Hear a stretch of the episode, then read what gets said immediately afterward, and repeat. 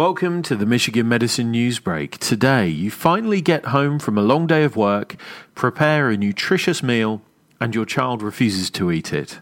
You try bribing, bargaining, and even begging to see a clean plate. Sound familiar? University of Michigan researchers recently explored this dilemma in a new study. Their findings, published in the journal Appetite, suggest that pressuring children to eat foods they dislike won't lead to a well rounded diet later in life, nor will it encourage better health or development. That's why a smart, sensitive approach is important. Worrying whether your child is getting enough nutrients or eating enough is understandable, but how you handle your child's current relationship with food can have lasting consequences on your relationship and their relationship with food in the future, says Dr. Julie Lumeng, a developmental behavioral pediatrician at UM CS Mott Children's Hospital. For more on this story and others like it, visit uofmhealth.org slash healthblogs.